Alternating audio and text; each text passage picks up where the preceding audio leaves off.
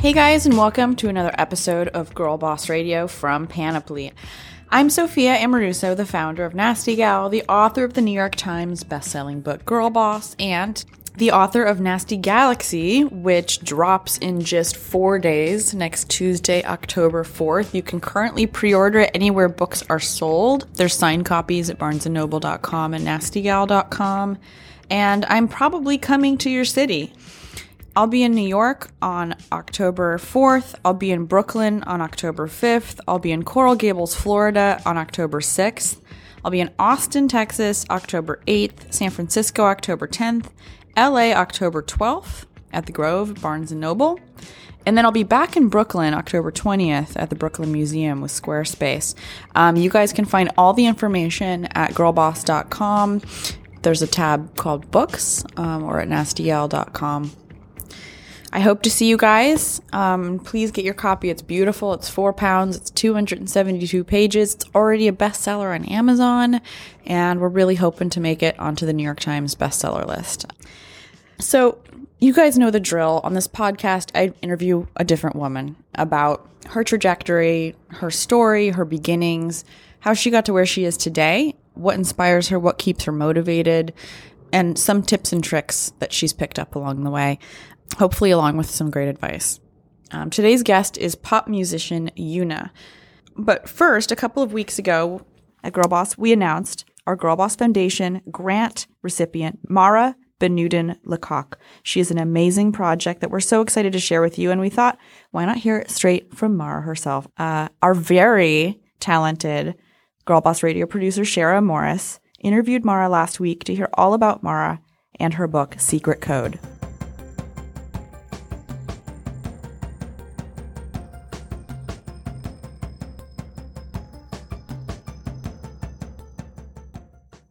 So, Mara, thank you so much for being here and joining us in our studios from New York. Thank you for having me. So, I think this is really cool because our listeners and our readers hear a little bit about the Girl Boss Foundation, but they might not know as much about you. And so, this is just a good time to tell us about your project and tell us a little bit about yourself. So, can you just tell us a little bit about what you do? Because it's it's really cool and creative. Uh, so I'm a I'm a creative director in uh, advertising in New York by trade. I started as a art director and then moved up the ranks, and uh, now I'm newly an entrepreneur, I guess, which is uh, the first time I'm saying it out loud. So. Can you just tell our listeners about your winning proposal for the Girl Boss Foundation? It's so cool.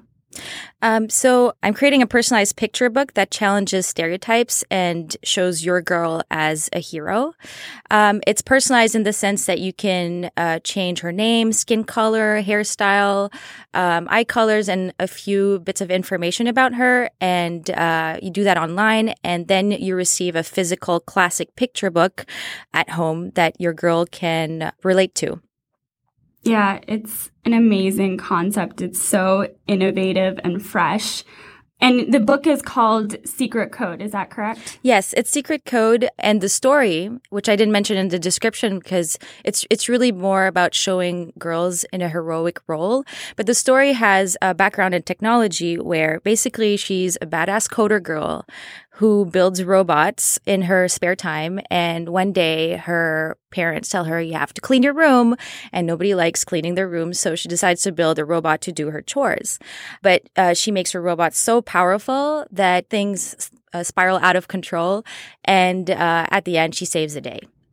Yeah, there's such a great STEM component there, right? Yeah. So my goal was to bring inspiration into action as well. Uh, I feel like there's a lot of great uh, documentaries and books out there that you just get you riled up, like Al Gore's Inconvenient Truth. You know, you're like, oh my God, the world is coming to an end. We have to help it. And at the end, there's like credits rolling, and you're like, and so what can I do? Um, so yeah. I wanted at the end of the book to propose different coding and uh, robotics uh, activities. Uh, you know, once they're inspired, once they relate to a story uh, that looks like them, um, they can start coding when they're five years old. And there's a lot of great technology and education partners out there that I want to speak about um, so that I do the job of inspiring and they do the job of actually educating them. Oh, interesting. Okay. So, like, there will be hopefully an additional part of the book where it's like what you can do and partnering with companies. Is that what you're saying? Yeah. Overall, what really motivated me with this project was to have a positive impact on society and to solve some problems that uh, currently exist. And right now, there's very few women in leadership positions, very few women in technology, but there's a lot of studies and there's a stat that says 80% of the jobs in the next decade will require technology skills. And these are fields that uh, girls steer away from because they find it nerdy and unrelatable. And I get it, you know, it's like when you see, when you think of somebody who's passionate about computer science, it's not super relatable for a girl. But that's why I wanted it, uh, I wanted to come up with a story that they could identify with where they're like, wait, coding is super fun for girls too. Yeah, it's so unfair. It shouldn't have to be that way. So thank you for helping change those ideas. Yeah, yeah, definitely. It's uh it's really important to be exposed to role models when you're a kid. Um, it's something that I'm quite passionate about, and I, I feel fortunate to have had that. Um, and whenever I read about an amazing woman out there or an amazing man, there's always a backstory of the parent showing this, or the neighbor, or um, something that was triggered in childhood that led them to be passionate about something. Um, so what I wanted to do is to start sparking a thought or even a dialogue with the parents or a behavior that can later lead to a fulfilling career. And you had that experience yourself in childhood, is that correct? Yeah. Um, when I was uh, 12, so that was like early 90s or mid 90s, I forget, my dad gave me a book called How to Use HTML3. Um, and that blew my mind. It made me uh, able to start coding websites in GeoCities uh, just on Notepad. So I was super proud. I felt like a super nerd. And at the same time, my mom was a super feminist uh, who was obsessed about having brains, but also looking good, um, which is a French side. I'm, I'm half French, half Filipino. Um, so my parents showed me different things and I never really felt barriers like at all. So yeah, I was like seven years old and I loved computers, cute dresses, and Metallica. And I think it's really important for girls to not feel like they're boxed into a certain stereotype because it holds them back. Wow. And what was it like when you heard that you actually got the grant? Uh, I think I wasn't even thinking about it anymore. Usually, when I apply for things like these, I don't overthink like am i going to get it am i going to am i not going to get it Uh, because uh, then you sort of hope and get disappointed so i was like uh never mind uh, and then one day one evening i was uh, in a restaurant and i received an email from dina saying that uh, I won the grant. But initially, I, I read the email. I was like, oh, it's probably an email saying that I didn't win. and I was like, no, I think I'm reading this right. well, I have one more question. So, I mean, you have all of the, you have the vision, you have some of the finances to back you up now. Yeah. Um, and where where do you go from here? What does the process look like now?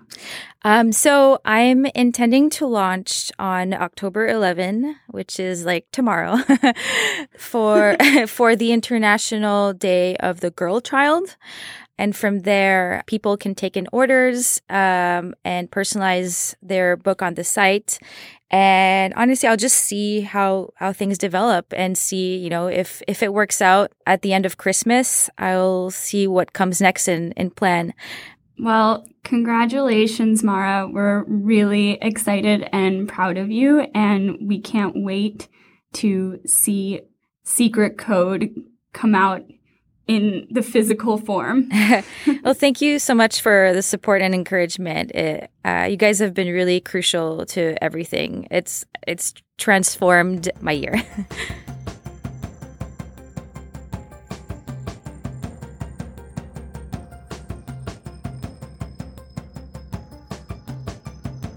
Our guest Yuna was always passionate about singing, but she wasn't sure it could be a reality. She grew up in Malaysia, where everyone around her was supposed to be a doctor or lawyer, not a pop star. But Yuna had different plans, and she had a voice that matched her ambition. She wrote and performed her own music, published it on MySpace, a website some of you may remember, and eventually got the attention of producers here in LA.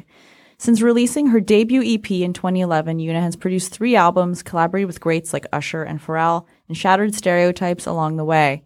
Why? She wears a headscarf in observance of her Muslim faith. Beautiful, beautiful headscarves. And has been profiled in numerous magazines like Vogue and New York Mag about her signature look.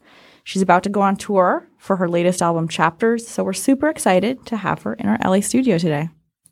Yuna, thank you so much for coming on Girl Boss Radio. Thank you so much for having me. Yeah, It's so cool. It's so cool to have you here. Um, and I want to start the episode with you know the same question that I ask all our guests, um, just because everyone has a start, and I think it's really important. Yeah. Um, I mean, you are a successful musician. You have a huge social following. Um, you know, you've made it really, really far. But we all have a start. We all have a first job or the 1st thing that we do, whether it's babysitting or for me, it was working at Subway making sandwiches. That's so crazy. That's so awesome. Um, and so I'm just curious, what was your first job? wow. So I um I went to law school. Uh, yeah, I think my first job, like uh, in my final year, I was like interning. I was, I was doing internship at a courthouse. Like, Oh, a, wow. yeah. And For like a where, month where did you go to law school? Uh, this was back home in Malaysia, where I'm from. Okay. so Kuala Lumpur. Yeah. Okay. Mm-hmm. And so I knew you went to law school, and I'm trying to find the connection between law school and an incredible music career. What made you interested in law and getting into law? Wow, I think, you know, it's just like the way I was brought up. You know, my dad um, was a lawyer. My cousins were going to law school. So I grew up just like surrounded by, you know, people who were just like, oh, I'm to be a lawyer. So even though I was like musically inclined, you know, I was doing music, I loved singing. You grow up just understanding that, okay, well, you know, singing is just a hobby, like music is just something you do on the side. And, you know, you need to kind of go to college and be a lawyer, blah, blah, blah, or like a surgeon, whatever, you know. So growing up in an Asian country, I feel like you lean towards the more like academic, like um, professions, you know. So, yeah. Yeah. That must have been a huge leap. And so, at what point? I mean, obviously, we all sing. I sing in my car sometimes, or I'll sing in the shower. And obviously, I mean, my voice is n- nowhere near yours. When did you know that you had talent for singing and and decide that you wanted to pursue Oh, that? Wow. Uh, I think I was like six or seven. Like, Okay. um, I remember just like listening or watching like this commercial. It was for Nescafe. Like, I remember. yeah. It was so funny because like, I remember singing along to this song on TV, and I remember think, thinking like, "Yeah, I could sing! Like, wow, damn, I sound good." So this is me like six years old, like you know, like um, and I remember that moment specifically. And after that, like my mom you know, I told my mom like I want to sing, and you know, she would be super supportive. Took me to all these like auditions and like singing contests and stuff like that. Amazing. And while you were in law school, you started entering music competitions. Is Yeah. that correct? And yeah, how did you get interested in that? And how was balancing, you know, law school? With, yeah. I mean, that sounds crazy. I mean, they weren't like competitions, but they were like uh, local, like independent gigs, you know. Oh, So. I was kind of like, you know, being a little bit rebellious at the time because I always knew that I had this creative side. And I had to compress it into, you know, because like doing law is so heavy, like it's so dry, you know, mm-hmm. like I've always, I had to make it interesting or like it had, my notes had to be colorful, you know what uh-huh. I mean? So I started going to to shows. Like I started going to like rock shows and like with my friends and then I became friends with them and I asked them, you know, how like, yo, how come like your songs are never on the radio? They're so good. And they're like, no, because we're independent, you know, like we're not gonna be on the radio, blah blah blah. It was really difficult at the time. So I was like, wow, that was that's so cool that you're able to kind of just like start an independent music career in Malaysia. Like I had no idea like that this was going on like in in my city. So I just got into it and balancing the like law and music, I think, yeah, no, I failed like my last semester because Oh, yeah? of the music thing. Did you end up my year. graduating? I I did. Oh, amazing. Yeah. Wow. So you're But the final year- I mean, you could be. I, I could be, but I just didn't like. I, I didn't take up the the bar exams and stuff Yeah, like totally. that. Yeah, Mhm. and did you enter like a TV show at some point? I did. What was it called? It was called One in a Million. So it's kind of like American Idol, like the Malaysian version of American Idol. And uh, I remember, yeah, I was still in school at the time. And um, I skipped class on that day because that was like the, the audition date. So I was lining up from 9 a.m. and I got into the audition room at, at like 10 p.m. Wow. Yeah. so Wow. I know. It was just like crazy. Like, I'm going to do this. I'm going to do this. I'm going to go. I'm going to like sing my song, like sing for them. And let's just see, you know, And They you like me. got onto the show. I got on the show. I did for like, uh, like two episodes or three. What I was think. that like? Was it terrifying? Oh, yes. Super. I was super terrified. Was it a live audience? it there wasn't a live audience Oh, but the fact that you just know that it was a lot of pressure because you're singing with all these people right so you had to work in groups and you know how it is like you know like it's kind of mm-hmm. like american idol like you have to go through all these like s- different stages of they're gonna test you like oh can you memorize a song within like five hours or you know stuff like that Yeah. so it's just Do you feel like stressful do you? Like, did it give you a start in your career or exposure to something that you feel like you didn't have? Like, what happened when you left that show?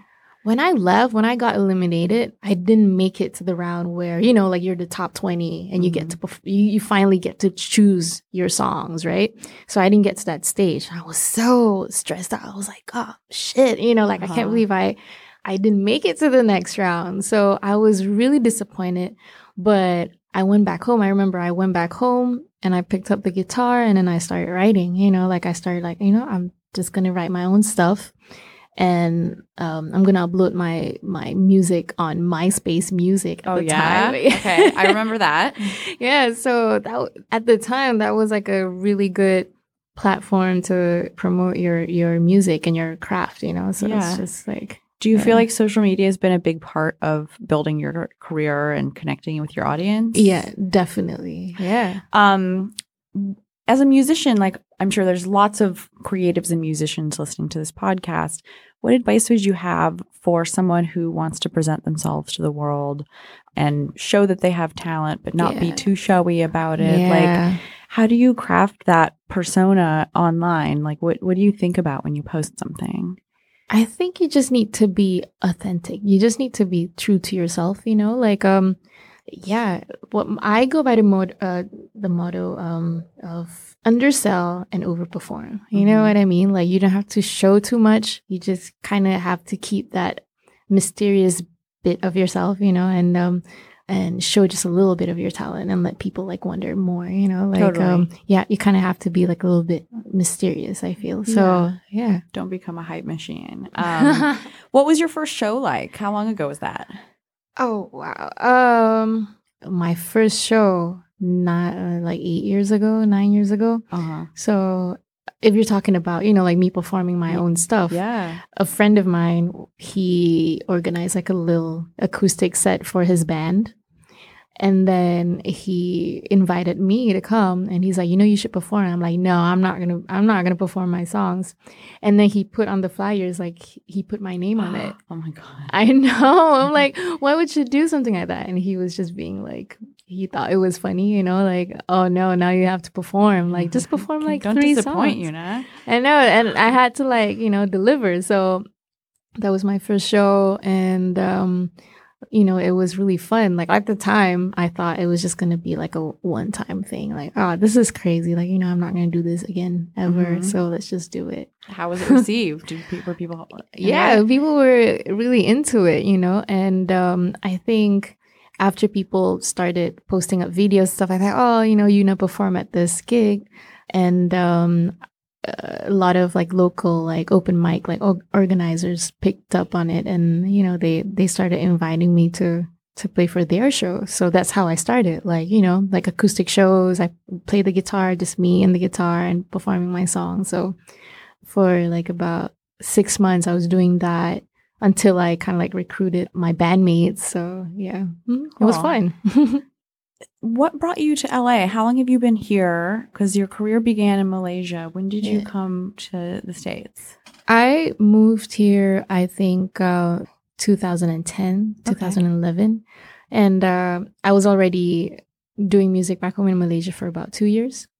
And I got an offer to just come out here and work with some producers. So my, my current management label, Indie Pop, Hmm. and uh, my manager, Ben, like reached out and like said like, hey, you know, we found you on MySpace um do you want to like come out and record an ep with us you know like we'll set you up with producers um and so and so and i was like nah i'm not gonna just like fly out to la like not knowing who this guy is and um I told him to come out to Malaysia, like meet up. Okay, let's meet up.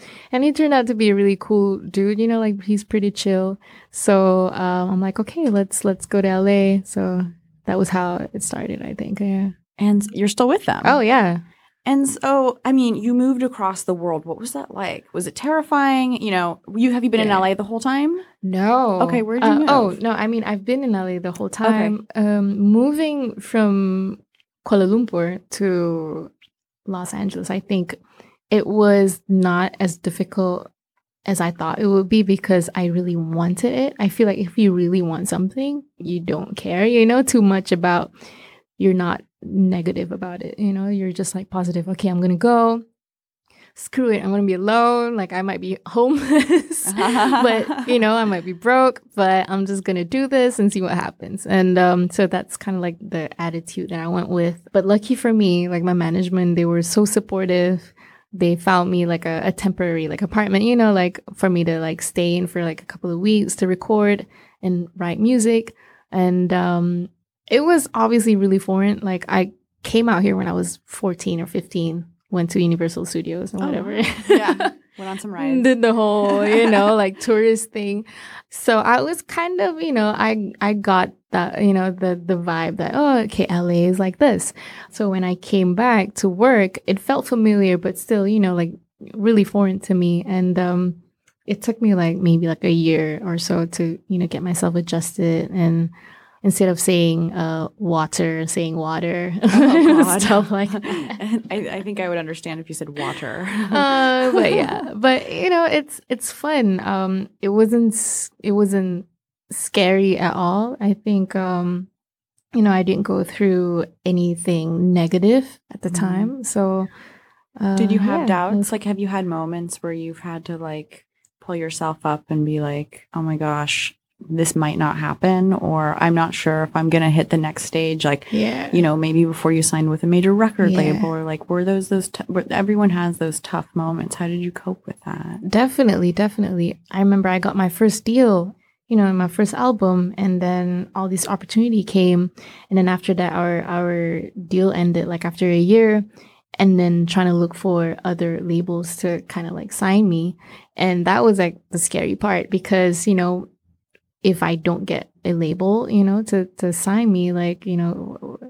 What am I gonna do? You know, like, am I gonna Mhm. just like continue making music independently and not getting an audience for myself because I was like a new artist. You know, I I knew the fact that I I yeah I'm huge in Malaysia, but what I wanted to do out here was a different thing. You know, like I I I'm down to like start from scratch, from zero, and um, build that career up again. Like literally just doing this exact same thing that I was doing in Malaysia Mhm. like years ago, and that was kind of scary to me.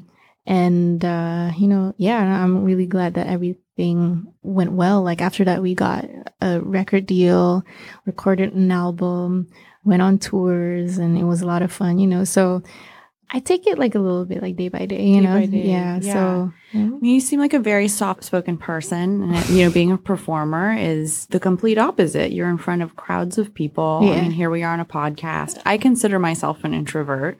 Um, Yeah, I can be loud too. if I've been drinking or you know whatever else, but in general, you know, it's like it is a crazy thing to be thrust into the spotlight. Yeah. Um, what has that been like for you, and how do you feel like you've grown and kind of coped with like the demands that come with like an increasing Yeah. responsibility in your career? Like I consider myself like an introvert. as well. I'm really shy. I'm really private about my life, but I understand that being an artist that you kind of just have to just be yourself, but amplify it by 10, you know, and um, Mm-hmm. be more fun, like be more colorful, you know, like if you're a colorful person, you're able to just wear like crazy things on stage, you know, because that's what who you are. You're a performer. So I see myself like that. And um, I think it's important to first and foremost like just be comfortable in your own skin i think that's that's important you have to be confident you know and um yeah and in terms of like songwriting like how much you want to show people who you really are it's up to you you know like it's um i think being an artist is a lot of fun because like there's no like a clear map you know where to go you just you can navigate yourself You based to you know you, you can follow your heart too you know it's like Yeah. that kind of industry that kind of like profession where you can just like i'm gonna go with this ooh but that looks good too let's go with that you know so you just have to really be secure with yourself i think like being an artist you know, when you start working with a record label, you know, what's it like to collaborate with someone who craft, you know, you're working with to craft your career and your future? And yeah what was that like? Where did you start? what was cool about it all was um the fact that they were really understanding you know like I, i'm signed to a major label of verve records like Okay. with cool. Universal. And they were super supportive. They really cared about like you having your own identity, you know, and uh, having your own sound. So I was really blessed, you know, like to be able to work with people who are just like, okay, well, you know, they catered to my my creativity, you know, they they wanted me to kind of just like, okay, do my own thing. And um uh, they supported that as well. You know, like, oh, what do you need? And uh, who do you need to work with? We'll try and reach out to them. So it was really cool. You know, like I went from being like, okay, I'm going to do this kind of album and then decided for myself, like, okay, well, you know what, for this album, I want to try and do something more urban contemporary. And they were like cool about it. Like, okay, let's do it. That's so, great. Yeah. Was there any point where either your fans or your management or a publicist or anybody was like, hey, we need to change you up? Like, let's, you know, Oh. put a leotard on or, you know, like, has that happened? Surprisingly, no. Oh, that's never. amazing. Yeah, That's so cool. I don't know, like I have my own style, you know, like um I carry myself a certain way and they like that, which Yeah. is like kind of cool. I like it. okay, oh, thank you. Yeah. So I feel like with the music industry, like a lot of girls are kind of like they feel pressured to you know into becoming like a, a certain like image, changing their image into like I don't know more like a there's sex appeal in it, you know, because Mhm.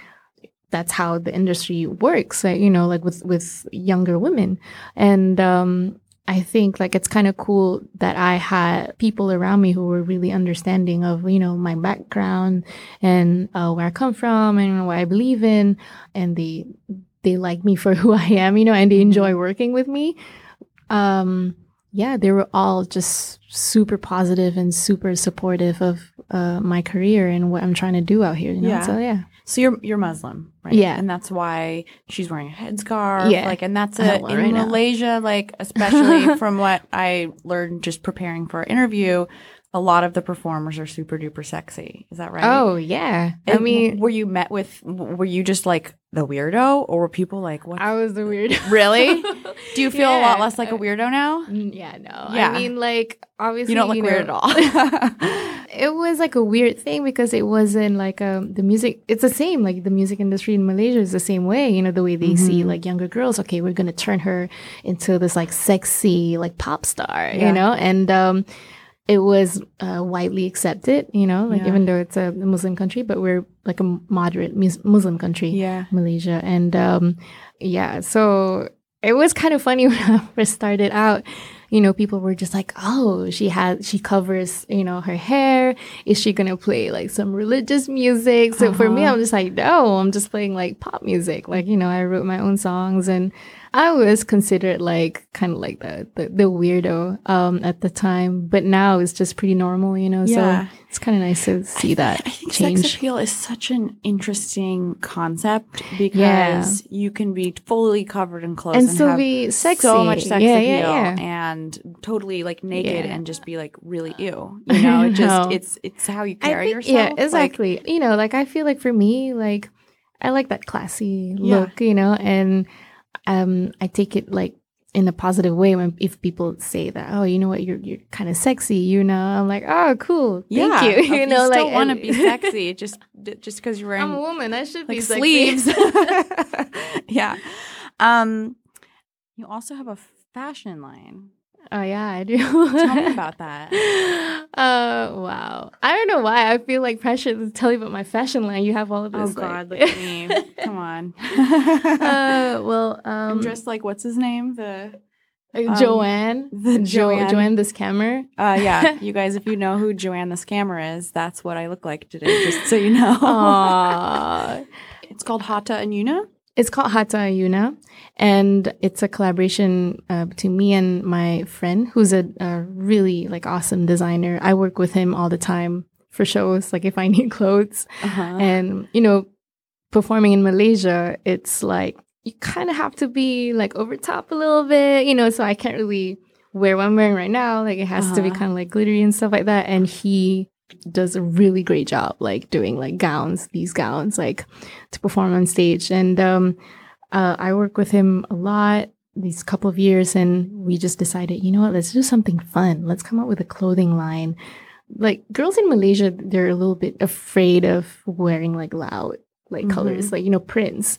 So yeah, we were just like, okay, let's do that. Let's you know, let's do the total opposite of what people are doing these days, like in in Malaysia, and let's go with that. And we came we came up with this really fun clothing line, this collection. It's called Nuova Flora.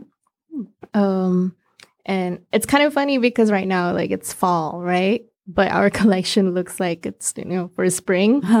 but you know what? Like fall doesn't exist in Malaysia. Let's just go with it. Um, so it was a lot of fun. Like I was back home last month, uh, launching the the clothing line, and Oh, it went really wow. well. So Cool. yeah, That's so a little exciting. fashion show. So yeah, it's cool.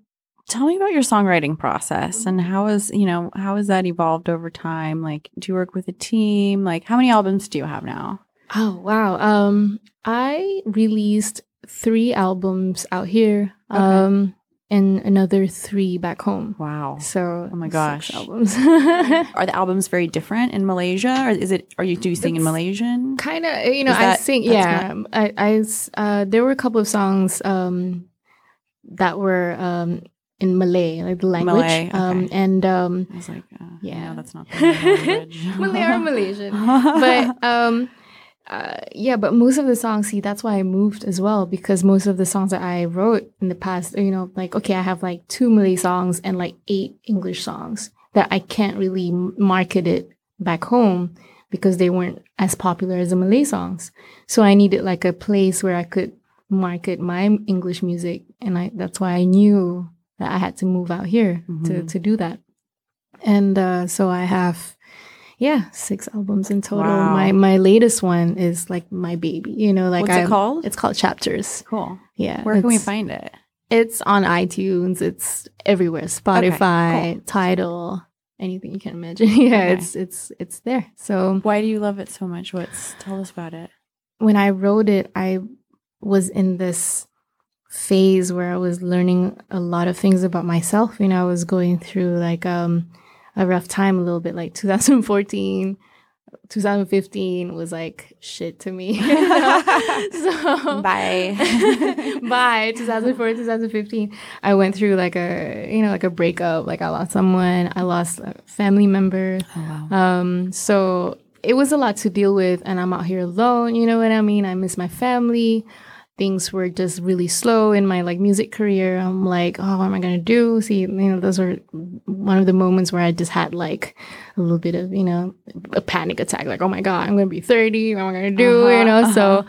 but yeah i think that was kind of like my baby because like really i just from that i produced this thing. I wrote the album entirely myself.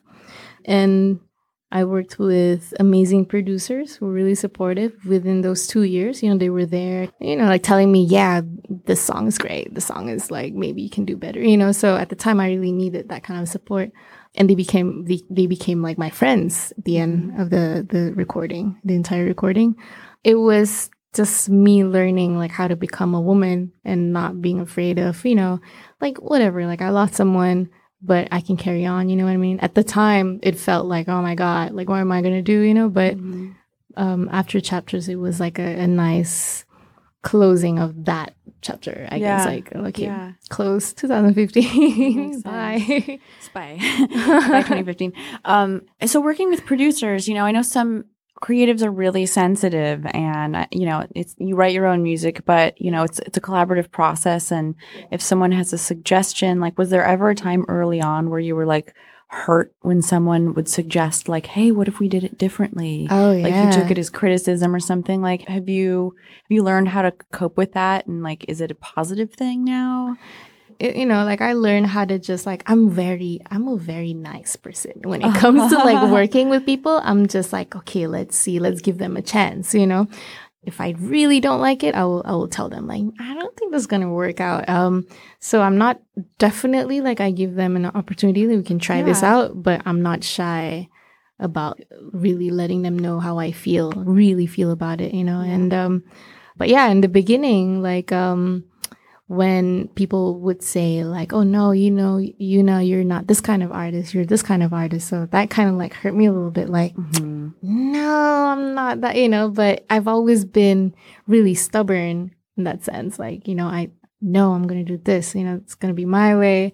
Um, but now, like, I get it. You know, I get the I get the idea of like collaborating. Like collaborations are good. You know, like you need to grow. That's how you grow. So yeah, now I'm just up for that. You know, like I can I'm down to work with like EDM DJs or Uh-huh, you know like uh-huh. it's not like it's totally like different from what I'm doing but let's do it. Let's Yeah. try something and come up with something cool. So that's the nice thing just about like getting older is that you feel yourself stretching and Yeah. growing and like And you're not- surprising yourself and being like, wait a minute, an EDM DJ? Yeah. No. Me? What? but it's fun, you know, like Yeah. music is fun. It's supposed to be fun. Yeah. I imagine that's the same way with fashion, you know, like you I like get to music explore. so yeah. cool. Um, and you're currently on tour. You're on tour. How do you keep your sanity on tour? I don't know. It's really hard, especially when you're a girl and you go on tours. You know, you need to shower. I mean, for me, Yeah. like Yeah. I can't live in a van or like you know, like maybe in the future, like if I get a tour bus, and okay, fine. Uh-huh. But I need to settle down somewhere at the end of the night. You know, like um. The traveling part is tough. Like you just being you you'll be in the van for like twelve hours a day. Yeah. Yeah, and um, if you're lucky, it's like oh, a three hour um, drive from whatever, like New York to Philly. You know, so Mhm. it's fun though. You know, I love traveling because I'm not from here. Yeah. so it's always like a a, constant. country. Yeah, it's constantly like a new thing for me. Like I'm like, what the hell is this? Oh, this is the gorge or whatever. You know, like this like. this huge like um river cliff thing it's beautiful Yeah. and um um that's the toughest part like you're a girl you need to look good you need to constantly like take care of your vocals and Mhm. and the wardrobe thing is a, a thing as well yeah. like i got a comment from a fan once like saying like oh she wore that last tour so i'm Oh just like God. now i'm like okay well i can't be wearing anything i can Aw. recycle my clothes I know it's So, crazy. yeah. Um, what would you say your proudest moment has been? My proudest moment would be selling out my first show. I think in San Wow. Francisco. That was my Wow. the first show that I, I you know sold out like we're in San Francisco you perform? um the Great American Hall. oh wow, Yeah, that's big. yeah. It's like it was incredible because like um San Francisco.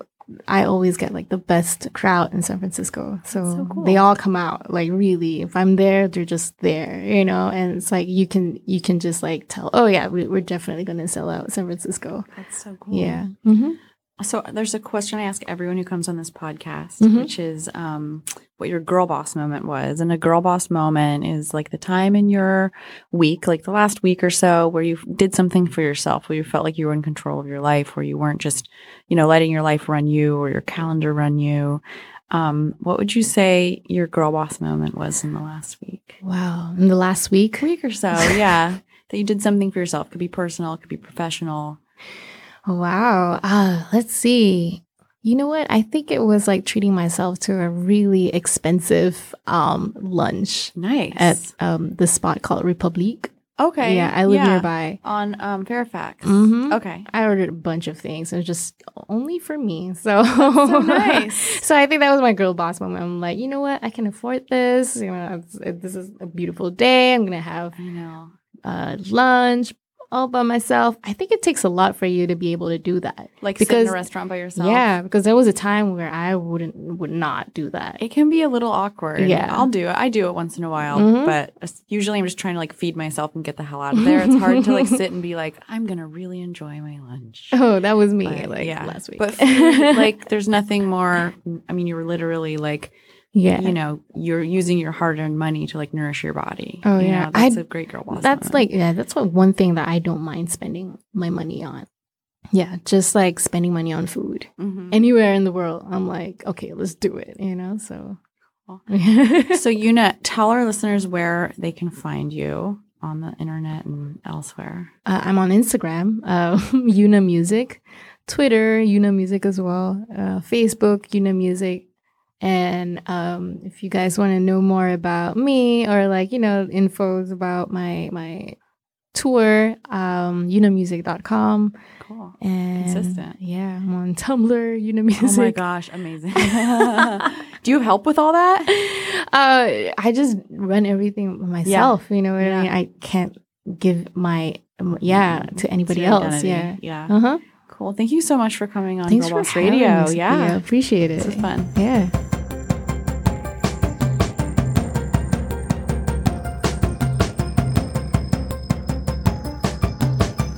Now for some girl boss moments. Girl boss moments are a time in your week when you felt like you were in control of your life. That could mean getting a promotion, finishing your PhD, or having some much needed alone time. And whatever your girl boss moment is to you, you can send it in on Twitter and Instagram with hashtag girl boss moment. Francia Raisa says, the real Francia, my toilet broke for the second time and I didn't call a plumber or any of my male friends to fix it. I figured it out on my own. Um, I've clogged many a toilet and it's really nice to take care of shit on your own, don't you think? Jennifer Cormier at GenCo0789 started saving today, setting up for retirement one day at a time. Pretty cool. Tori Borengasser at Tori Borengasser says, change the broken headlight on my car by myself while also wearing a white shirt and not getting it stained with grease. That's amazing. Damn, Tori. Nina HB at Smarakuha says, I managed to repair my old Canon AE1 reflex camera myself by just observing the mechanics and figuring out what's wrong. That's amazing. It's a good camera. Kaylin R. Adkins at Kaylin Renee 13 says, talk to students of my alma mater about hashtag public relations, having your own business. I was there six and a half years ago. Wow.